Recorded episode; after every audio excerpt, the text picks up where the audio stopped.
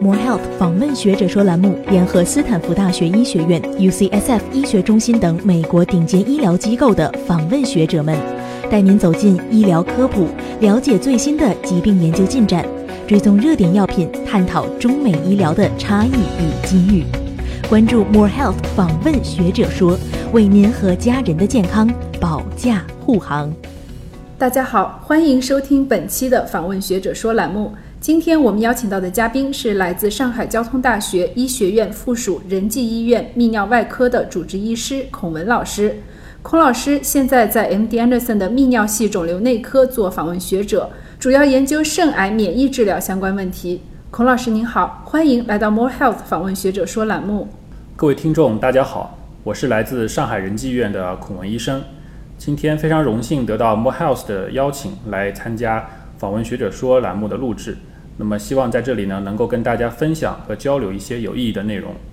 谢谢孔老师，我们也非常期待听到您的分享。那首先想请问一下，您来美国访学有多长时间呢？呃，我是二零一八年四月来的休斯敦，然后一直在 MD Anderson 肿瘤中心的泌尿系肿瘤内科做访问学者。那我的导师呢是 Eric j o n a c h 教授，我在他的指导下做一些关于肾癌的。转化医学研究，转眼到现在也一年多时间了。那您来这个美国已经一年多的时间，说长也是挺长的，一定有非常多的感受和体会。那借这个机会呢，刚好可以跟大家好好聊一聊。今天您是不是想跟大家交流一下关于肾癌免疫治疗方面的内容呢？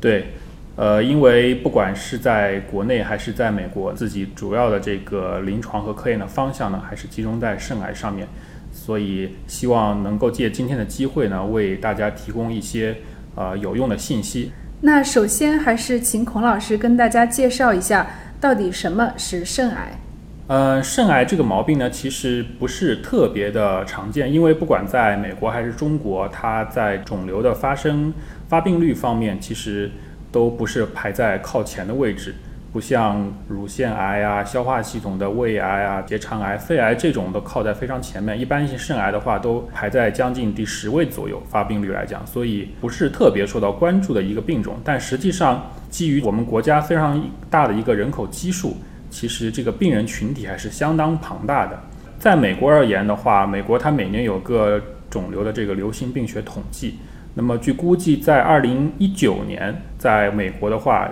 这个新发肾脏肿瘤的患者的病例大概是七万多例，那么其中有将近一万五千例，一万五千名患者最后呢，因为这个疾病而导致了死亡。而我们国内的话呢，可以查到的数据是二零一五年的全国的一个统计数据，新发病例大概是在六万到七万人左右，那么每年因为肾脏肿瘤而导致死亡的病例大概超过两万例。那么可以看到，我们的新发病例来讲跟美国差不多相似，但是我们的因病致死病例的话呢是要高于美国的。另一方面也说明，就是我们在这个疾病的治疗方面还与美国呢有一定的差距。那么肾癌这个疾病的话呢，有它特殊的一些临床特点。其实我们所说的这个肾癌，主要是指一个叫肾细胞癌，病理学上叫肾细胞癌。那么它分为透明细胞癌、乳头状癌。显色细胞癌和一些更加少见的一些病理类型，那么其中最最常见的是透明细胞癌。在平时临床上遇到大多数的病人，在发现的时候呢，还是以早期为主，或者是叫做以局限性的肾癌为主，就是说这个肿瘤呢局限在肾脏这个周围啊，没有转移出去，没有转移到淋巴结，没有转移到肾脏以外的其他的地方，那么这种叫局限性的。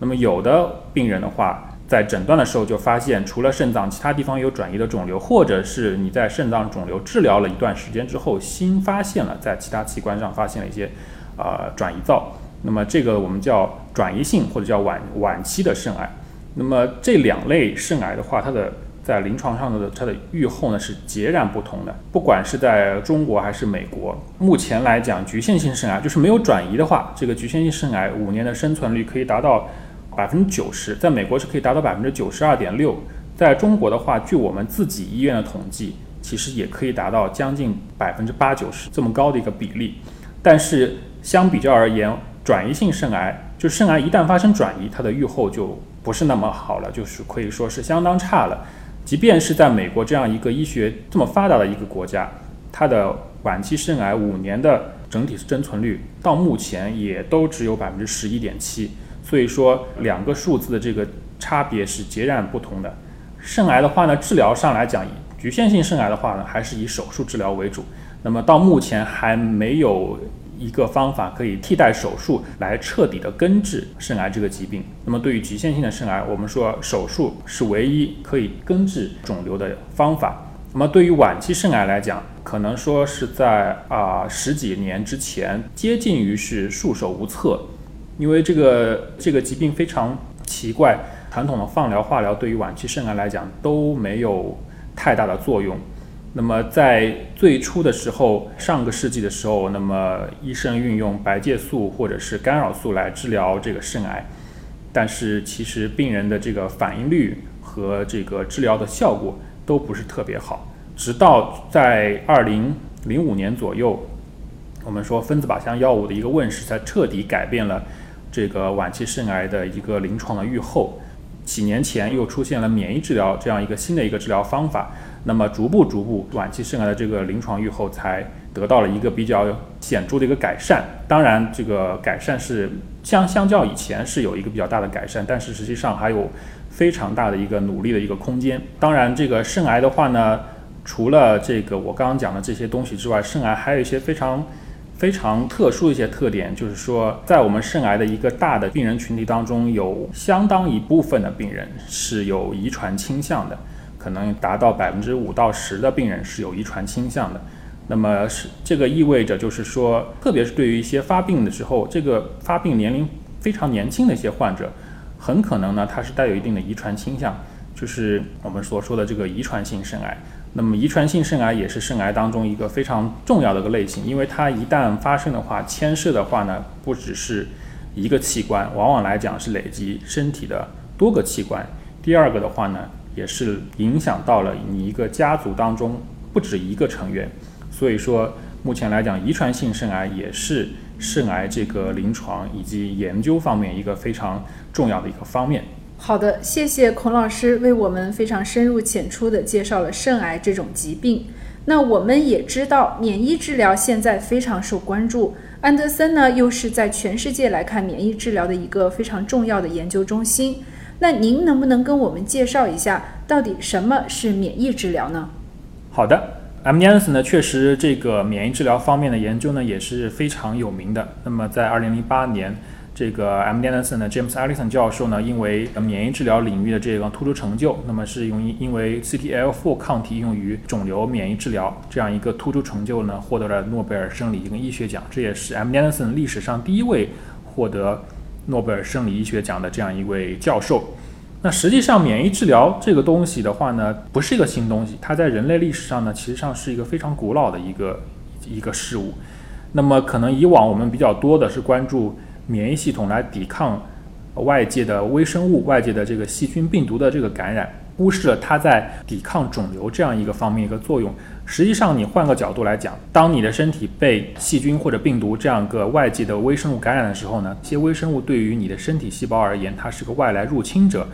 而我们的肿瘤细胞其实相当于是一个内在产生的敌人。那么照道理来讲，它与你的自身细胞是不一样的。理论上来讲，也是会被免疫系统所识别、所抵抗、所杀死的。那么，为什么我们的肿瘤在身体里边从一个细胞变成十个细胞，然后变成一百、成百上千个细胞，而没有被自身的免疫系统所识别、所杀死呢？这就当中牵涉到肿瘤它一些非常多的抑制啊，我们身体的这个免疫反应的这样一些非常精巧的机制。那么，肿瘤它在发生的过程当中也是非常聪明的，它会想尽各种办法逃避被自身的免疫系统所识别。或者说，在产生各种机制来不被自身的免疫系统所杀死。举一个例子，就是目前应用最多的这个 PD-1 抗体，或者是 PDL-1 的抗体。那么我们知道的话呢，正常人的淋巴细胞，我们希望它去攻击肿瘤细胞这样一个武器。正常的淋巴细胞上面呢是会有 PD-1 的这样一个表达的，而我们的肿瘤细胞它就非常聪明的表达了非常多的 PDL-1。，PD-L1 的话呢，一旦跟 PD-1 相互作用，它就会抑制淋巴细胞的攻击功能。那么也就是说，我的肿瘤细胞产生了一个抵抗免疫系统的这样一个武器，把我们的免疫系统给打败了。那么以至于虽然说我的肿瘤在身体里边慢慢慢慢的在发展，但我的免疫系统对于肿瘤的发展产生一个视而不见的一个状态，这个肿瘤得以在身体里边逐步的发生、发展，甚至发生转移。而我们的免疫治疗呢，恰巧就是利用了这样当中一个原理，你用抗体去阻断了 PD-1 跟 PD-L1 这两个标志的相互作用，就解除了。肿瘤细胞对于我们的淋巴细胞的一个抑制作用，就相当于把我们的这个正常士兵本来被压制的这个打击敌人这个能力给它解放出来了，从而使使我们的这个淋巴细胞的这个杀伤功能得到了一个解放，那么让它去攻击肿瘤细胞，从而达到一个治疗肿瘤的一个目标。就其实这样就是一个目前来讲免疫治疗当中一个最简单的一个原理。那实际上，我们呢，这只是当中一个方面。免疫治疗的话呢，它远远不止这样一个方面，包括呃应用这个抗体，包括我们用过继的这个淋巴细胞输入，那么包括在血液病领域现在用的非常火热的这个 CAR-T 细胞治疗，那么还包括一些小的一些分子药物去调节这个自身的免疫功能，这些都是免疫治疗的一个手段。其实不管用什么手段，都是通过各种各样的手段来使患者自身的免疫功能增强。它本来的免疫功能可能被肿瘤所压制了，我们采取各种办法把这个功能给释放出来，让它去攻击这个呃肿瘤细胞，从而达到治疗肿瘤的一个效果。那么这样就是目前肿瘤免疫治疗的一个基本的一个原理。好的，谢谢您跟我们非常详细的介绍了关于免疫治疗的历史和这个原理。那您可以跟我们再介绍一下关于当前晚期肾癌免疫治疗的一些进展吗？其实免疫治疗的话呢，在各个病种里边的这个进展都非常快，其中进展最快的，我认为还是在黑色素瘤跟肾癌肾细胞癌这两个病种里边。其实我们的这个肾癌的话呢，它整个晚期肾癌的治疗呢，我认为是经历了这样四个阶段。从历史的发展上来讲，最开始的时候用这个白介素二或者是干扰素阿尔法来治疗这个阶段，虽然说这个阶段病人的效果不是特别好，或者说能够对这个治疗产生反应的病人非常非常少。但是实际上确实有那么一小部分病人用了这个方法之后，他持有一个持续的免疫应答，这个肿瘤可能控制得非常好。但是这个这部分病人在整个病人当中所占的比例是非常非常低的，这是历史的第一个阶段。而同时又因为两个药物的副作用非常大，所以一直没有在我们临床上得到一个广泛的应用。特别是在中国来讲，基本上作为临床医生，我们很少很少，基本上不大会用。第二个的话呢，就是我前面提到的这个分子靶向药物，是以这个抑制肿瘤血管新生，或者说是以这个抑制 mTOR 这样一个通路，这两个信号通路的一些分子靶向药物。这个分子靶向药物的这个问世呢，可以说是改变了这个晚期肾癌的这样一个治疗的一个面貌。那么可以说，从二零零五年左右开始的话呢，整个晚期肾癌就进入了一个分子靶向治疗的一个时代。但实际上，在这个时代的话，我们可以去回顾、纵观所报道的这个结果，应用分子靶向治疗治疗晚期肾癌来讲，基本上这个病人的中位无进展生存期大概是在十到十五个月之间这样一个时间。什么意思？就是说，病人开始用这个药，到用到本来能控制，后来发现慢慢慢慢不能控制了。这样一个时间段，我们专业上来讲叫无进展生存期，基本上平均的一个中位的无进展生存期大概都是在十一到十五个月左右。不管你是哪一类的药物，基本上都是这个数字。那么就是说，用到一定的时候，患者或者说肿瘤就产生了抗性，它不再会被这个药分子靶向药给抑制了。那么你要再用到第二线的分子靶向药，或者是第二线的治疗，那么之后你这个。二线、三线治疗的效果只会越来越差，越来越差。那么这个就是分子靶向药物的一个现状。那么直到几年之前，我们说又出现了免疫治疗。免疫治疗最开始的时候是这个叫呃 nivolumab，病人群体里边说的比较多的叫欧药，就是欧药，那么是一个 PD-1 的一个抗体。那么这个药的话，当时用在晚期肾癌的病人当中，得到了一个比较好的一个效果。那么当时呢，就一下发现它的客观反应率吧，可以达到百分之二十到三十左右。那么进一步的话呢，是在去年的话呢，在著名的《新英格兰医学杂志》上面发表了一篇非常重要的研究。这个研究的话是由 M. Anderson 跟啊纽约的 Sloan Kettering 两个美国最重要的癌症研究中心联合开展的一项临床试验。那么是联合应用 PD-1 的抗体跟 CTLA-4 的抗体两个免疫治疗药物。一起连用，然后它通过这个连用的方法去跟我们晚期肾癌最经典的分子靶向药物舒尼替尼这个药物去做临床对比，这是一个非常大的一个三期临床研究。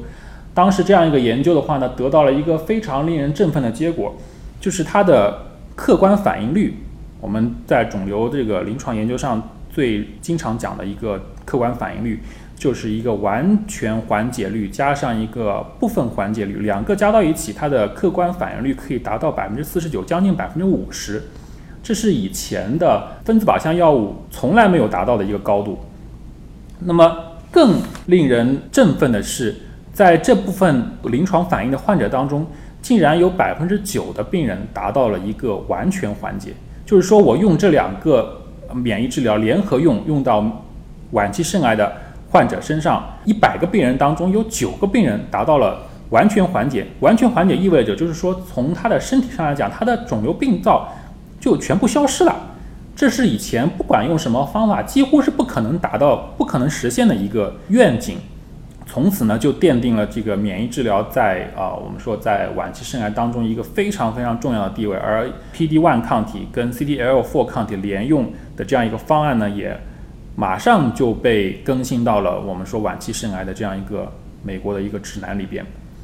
那么我说这个第三个，相当于我们的晚期肾癌从最开始的原始的免疫治疗阶段，就是白介素阶段，进展到了分子靶向药物阶段，再进展到新型的免疫治疗阶段。那么直到去年或者说是今年初吧，又进一步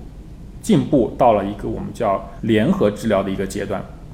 那么，在今年的这个美国临床肿瘤这个大会上面，就报告了两项非常重要的研究，分别是用 PD-1 的抗体或者说是 PD-L1 的抗体与分子靶向药物进行联用。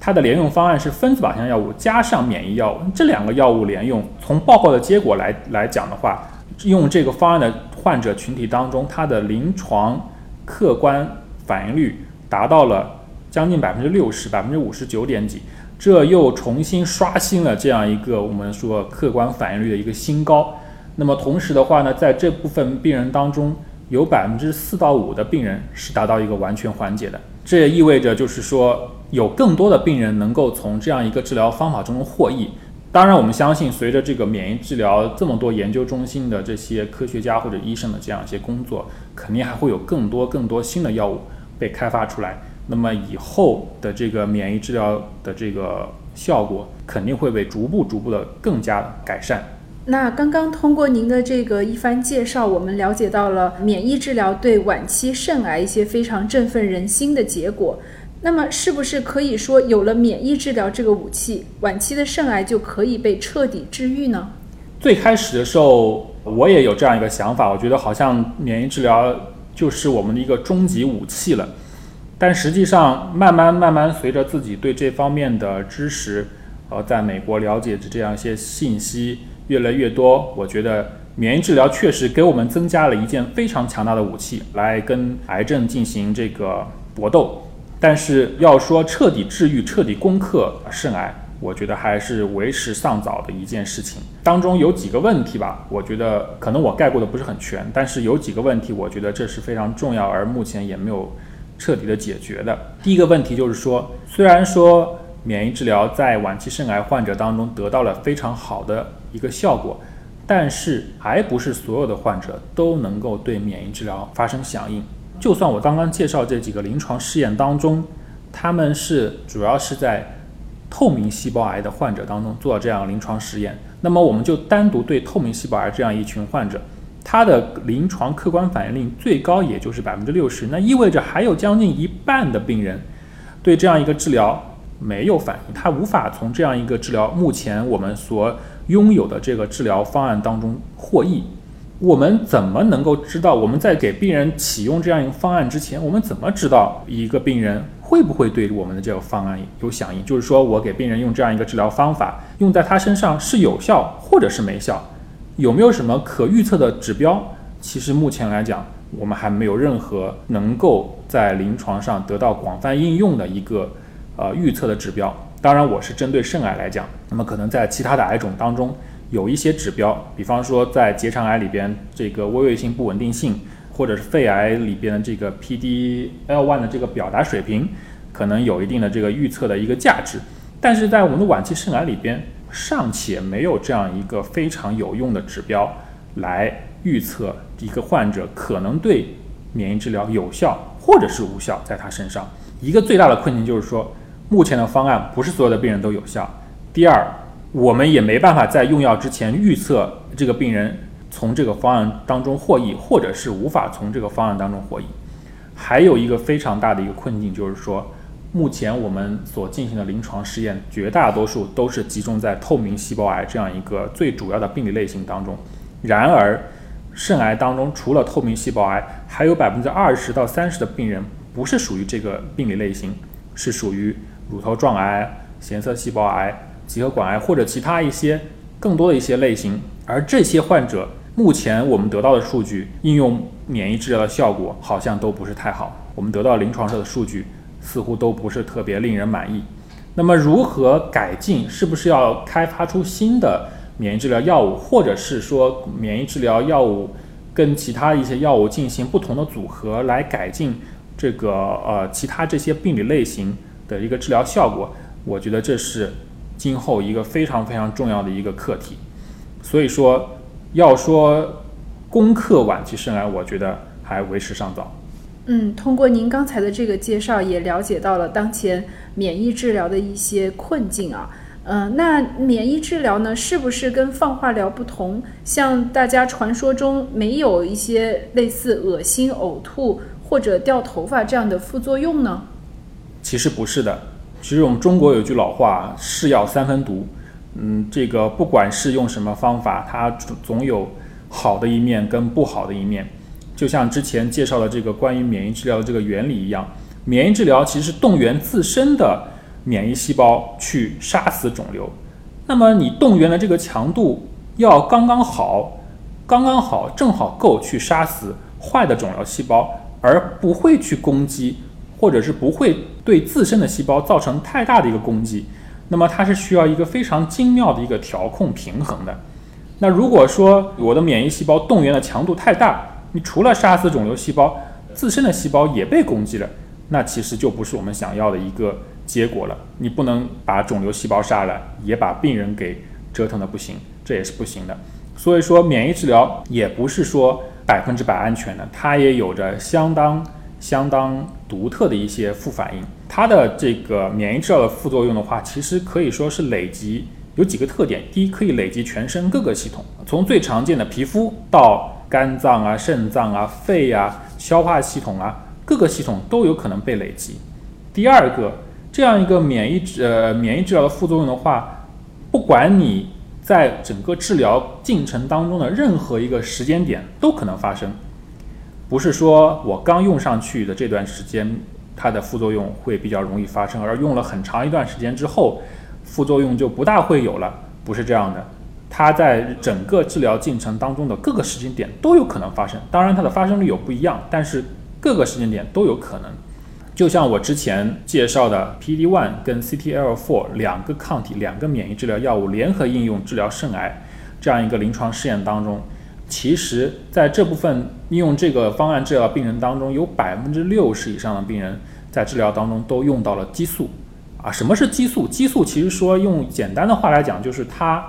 要去抑制你的免疫反应。也就是说，有百分之六十多用免疫治疗，特别是联合免疫治疗的这个患者，都因为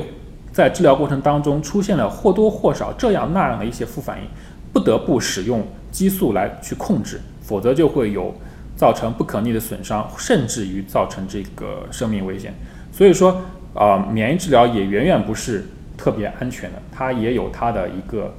好的一面跟不好的一面，也是需要治疗过程当中我们一个严密严密的一个监控的。最后，非常感谢孔老师跟我们非常详细的介绍了关于肾癌免疫治疗的一些内容。那您来安德森访学一年多的时间，有没有什么感受？希望跟大家分享一下，或者是对今后的工作有什么启示吗？其实来安德森一年多的时间呢，感受非常非常多，从这里学到了非常多的东西，得到了非常多的新的一些信息。那么我相信对今后的工作也是非常有帮助的。我觉得主要有这几方面的一个啊。心得体会吧。第一方面的话呢，M. Anderson 对于这个临床试验这个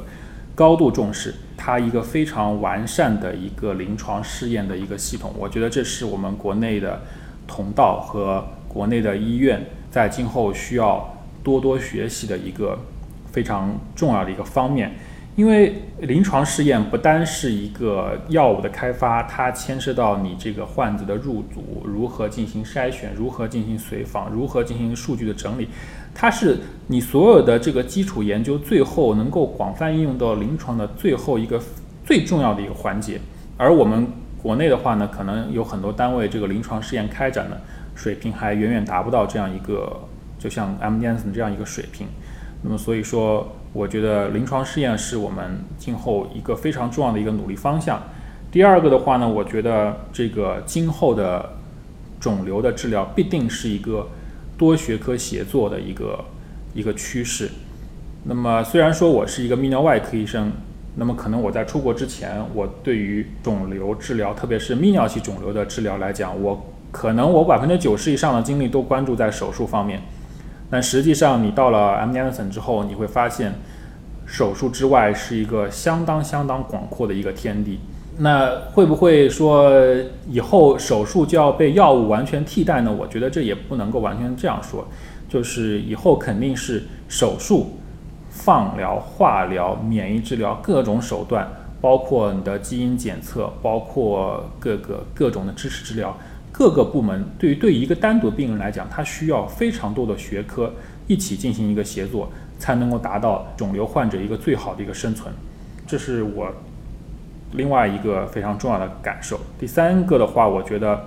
特别是对于晚期肾癌来讲，以后的话呢，对于这个透明细胞癌以外的非透明细胞癌这些病理类型的一个研究。包括对于遗传性肾癌的研究，那个年轻的晚期肾癌患者的一个研究，我觉得是今后我们需要更多更多关注的一个一个一个方面。那么还有的话呢，就是虽然说目前啊免疫治疗在国外这个可以说是发展是日新月异啊，我们说主要的几个免疫治疗药物的话，在这一年多呢，也陆陆续续在国内通过了这个中国的。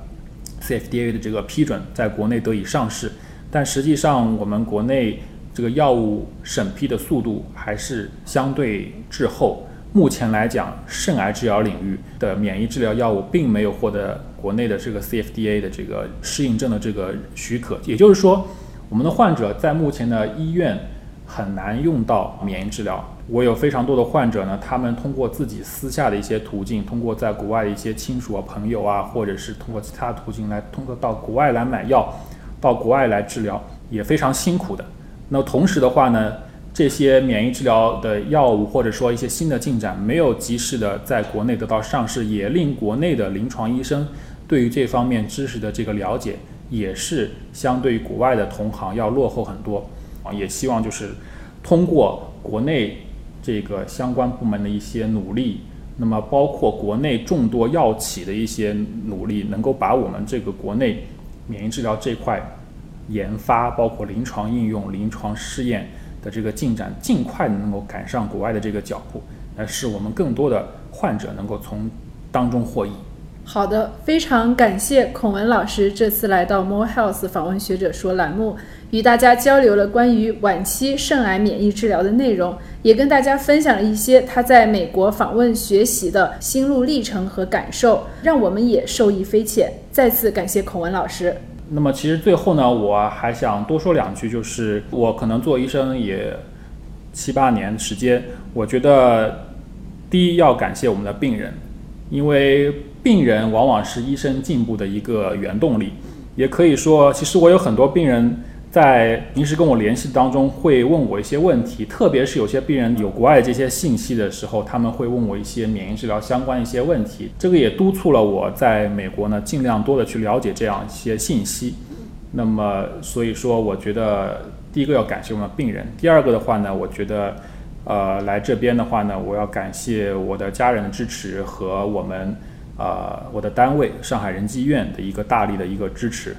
那么最后，当然我要非常感谢 Mo Health 提供给我这样一个机会，来到这个访问学者说这样一个栏目，与大家分享 M. Anderson 访学过程当中的一些心得体会。谢谢大家。好的，谢谢孔文老师，我们也非常高兴您能够来到我们的节目。感谢大家收听本期的 More Health 访问学者说，我们下期节目再见。More Health 访问学者说栏目联合斯坦福大学医学院、UCSF 医学中心等美国顶尖医疗机构的访问学者们，带您走进医疗科普，了解最新的疾病研究进展，追踪热点药品，探讨中美医疗的差异与机遇。关注 More Health 访问学者说，为您和家人的健康保驾护航。